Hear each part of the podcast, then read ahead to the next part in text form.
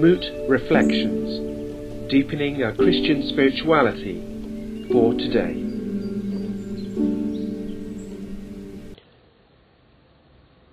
And so we enter Christmas for 2011 and remember the birth of Jesus Christ as the ultimate expression of God's presence, of God's love for us.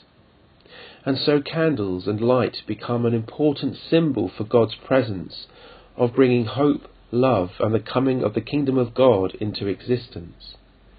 In the incarnation, God ultimately expresses the fulfillment of love, of God's love coming as a vulnerable and totally powerless child, as a gift to all people, in fact to the entire cosmos.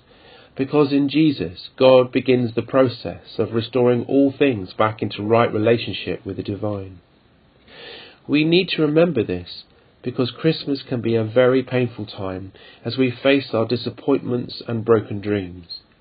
Christmas is always one of those pregnant pauses where we catch up with ourselves. This focus on love, pain, and reflection is beautifully encapsulated and expressed by a poem by Pamela Cranston on the theme of Dietrich Bonhoeffer on Advent.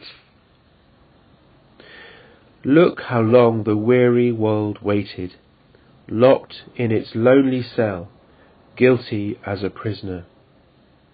As you can imagine, it sang and whistled in the dark.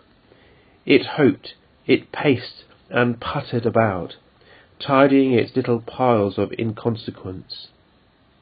It wept from the weight of their oil, draped like shackles on its wrists. It raged and wailed against the walls of its own plight.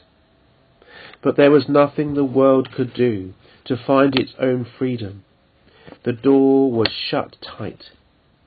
It could only be opened from the inside. Who could believe the latch would be turned by a pink flower, the tiny hand of a newborn baby?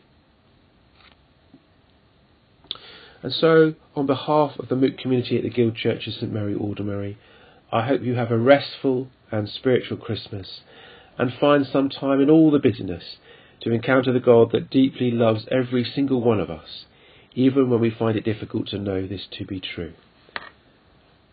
Amen.